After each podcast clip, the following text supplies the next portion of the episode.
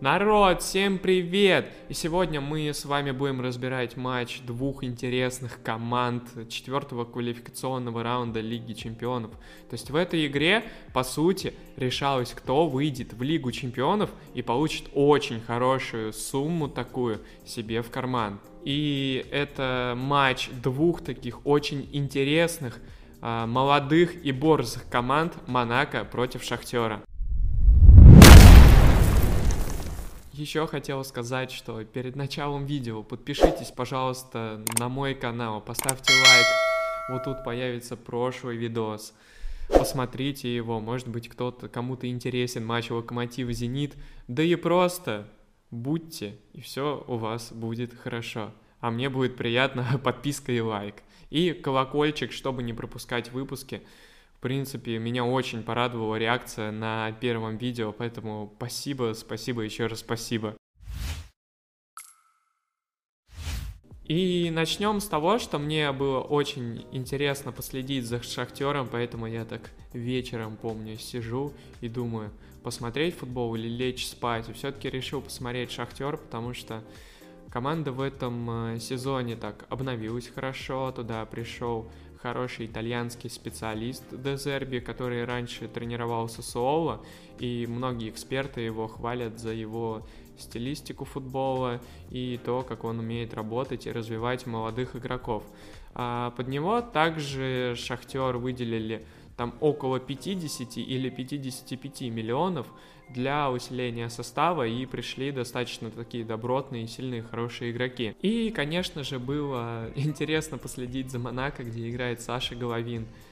Наверное, единственный русский игрок сейчас, который играет стабильно у себя в клубе в основе. Конечно, его иногда подводят травмы, чуть-чуть вот травматичным он таким стал, но ничего страшного, пусть закаляется, пусть набирает, и все у него будет отлично. Да, у Монако и Шахтера есть, кстати, такие две, да даже больше э, отличить, ну, не отличительных черт, а таких похожих очень черт. А, это ставка на молодых игроков и то, что они не особо развивают игроков, которые с их академии а любят покупать и выискивать такие молодые таланты. У Шахтера, понятное дело, это зацикленный рынок на бразильцах. И у Монако французы, да, кого там только нету. Ну, в общем, клубы заточены на то, чтобы перепродавать игроков. И да, что смогло порадовать, так это то, что у Шахтера сразу же в стартовом составе вышли три новичка, которые пришли в команду. Это центральный защитник, который играет, это Марвон, которого очень хорошо знает Дезерби. Он играл у него же в Сосоло, если не ошибаюсь. Еще Марвон вроде бы как числился в Барселоне. Ну, Барса, конечно же, умеет развивать таланты. Конечно же, пока только Педри. Вот.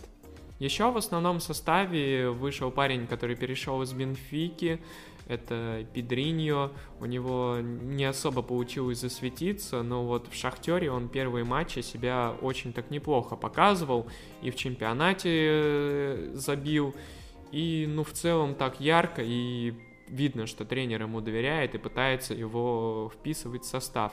А с бразильцами это всегда, да, тяжеловато они очень долго входят, и их надо вот так потихонечку, потихонечку вкатывать.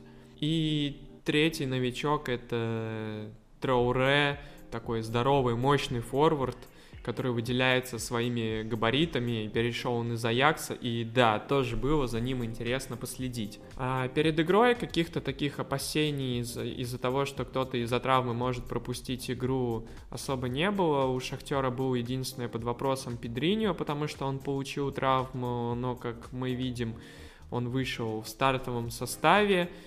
И у Монако тоже, да, была вскользь новость, что Саша Головин может пропустить игру, потому что он получил небольшое повреждение в последней игре.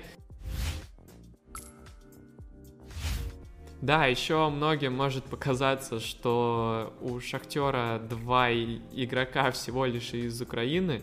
У нас в России тоже такая реакция, знаете, бурная была, что вот, всего два игрока, национального, национального чемпионата, и все, всего два украинца, а остальные все бразильцы, где развитие, где наши. Ну, я честно вот этих реакций не понимаю и никогда не понимал, потому что, ну, это странно. Играют сильнейшие, кто на данный момент может, тот и играет. И если тренеру это виднее, то это так. Ну и лучше играть так и добиваться чего-то, чем э, падать в таблице коэффициентов и непонятно с какими зарплатами твои игроки будут сидеть. Это вот касаемо уже лимита на легионеров, но про это мы чуть-чуть в конце я коснусь этого уже. Начало игры от Шахтера меня очень удивило. 25 минут они просто давили Монако. Видно, что хотели сделать ставку, наверное, на быстрый гол.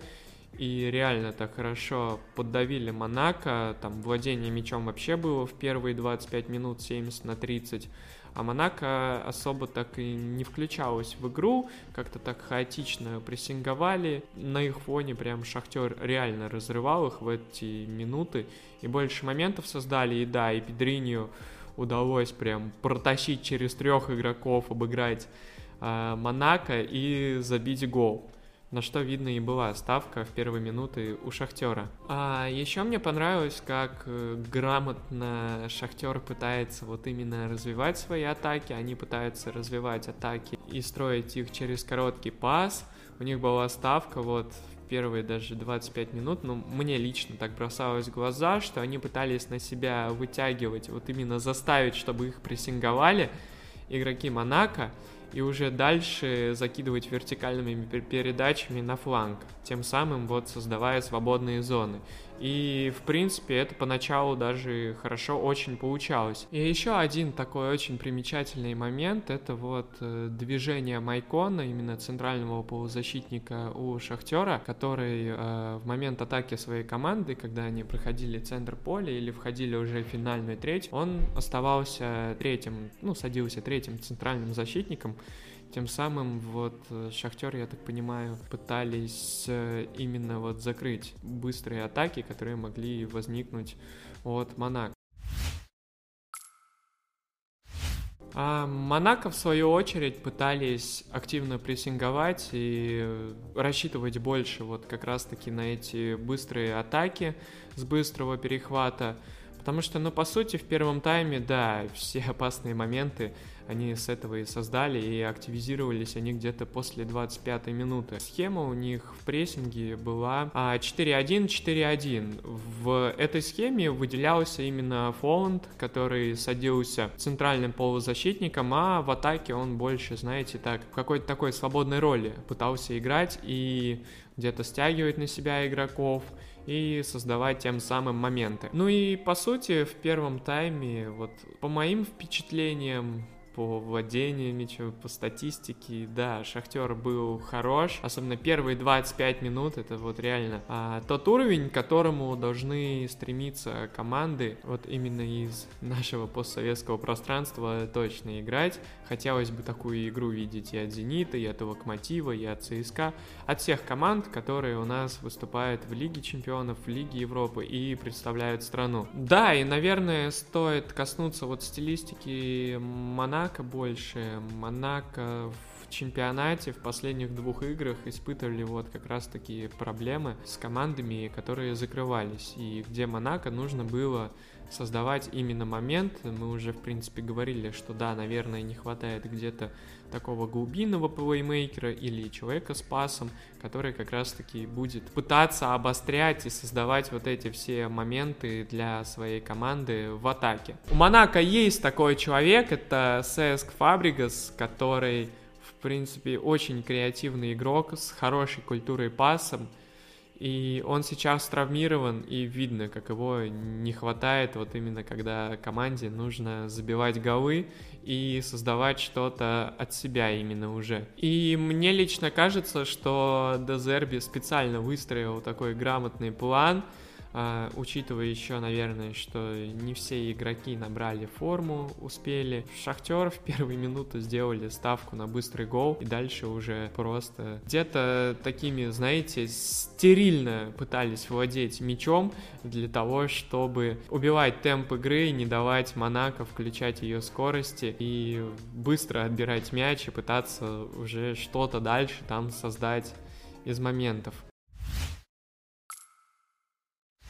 Монако, в принципе, смог перевернуть игру и добавить движение в атаке. А СДБ стал садиться при розыгрыше мяча в тройку центральных защитников, и тем самым мяч стал продвигаться лучше, стали больше задействовать фланги, и оттуда, в принципе, шли все самые опасные моменты, но Трубин был хорош, Трубин был в порядке, и тащил как мог, и реально в этой игре он прям вытащил Шахтер в тех моментах, где уже казалось, что, наверное, и нельзя вытащить. А теперь давайте чуть по персоналиям. А, мне у Монако очень понравился центральный полузащитник Чумани, тем самым, как вот он двигается по полю, отбирает мяч, перехватывает. Видно, да, что еще не хватает чуть-чуть осознанной игры в атаке, что нужно подтягивать скиллы с пасом но парень выглядит очень и очень достойно. Также себя очень хорошо проявил СДБ, который во втором тайме особенно вот добавил движение мяча вот этого, и грамотно очень вот садился в тройку центральных защитников, где-то очень грамотно он чуть-чуть выше с мячом поднимался и переходил на позицию правого защитника уже именно. В этой игре Шахтер себя очень достойно показали, не бросалась какая-то разница в глазах по сравнению с Монако, да, видно было, что чуть-чуть по физике просели, и Дезерби где-то реально смог очень грамотно распорядиться ресурсами и возможностями игроков своей команды, особенно реально вот то, что показал Шахтер в первые 25 минут, ну, это реально топовый уровень, как надо играть. Да, и в принципе Монако создавали моменты, но каких-то таких прямо супер опасных не было. И охота, конечно же, Дезерби похвалить, реально тренер, который пытается ставить очень крутой футбол для своей команды. Наметки уже видны. Да, у Шахтера пока есть э, много брака, да, случается в первой стадии развития атак, но ничего страшного, все это придет. Даже сегодня по игре где-то, да, казалось, можно было где-то играть проще, э, выбивать, возможно, дальними передачами на Троуре, чтобы обезопасить себя от прессинга Монако. Где-то еще не понравилось, что игроки Шахтера много проигрывали именно вот э, подборы мяча. Но это все, знаете, такие ошибки, они из-за несыгранности. И будет интересно посмотреть, что будет в ответном матче, потому что Монако придется создавать моменты. И будет интересно, что подготовит Шахтер и как будет эти моменты создавать именно Монако. И да, и немножечко э, вот про именно наличие двух игроков в старте из Украины в составе Шахтера, но зато они реально превосходят других. И Трубин, вы видели его игру, и как Миколенко играл уверенно на левом фланге, да лучше такие будут ребята выходить, чем какие-то другие, и они будут совершать ошибки и лажать. Ну, если тренер считает, что на данный момент ставить 9 бразильцев лучше, и они сильнее, то значит так и нужно делать. Какие из этого, ну, вообще могут возникать-то проблемы? И дело даже не в лимите, тем самым и рождается конкуренция, и игрокам охота подтягиваться и тянуться просто к этому уровню. Вот такой какой-то выпуск у нас получился. Да, не забудьте подписаться, поставить колокольчик, поставить лайк. Мне будет очень приятно. И всем пока.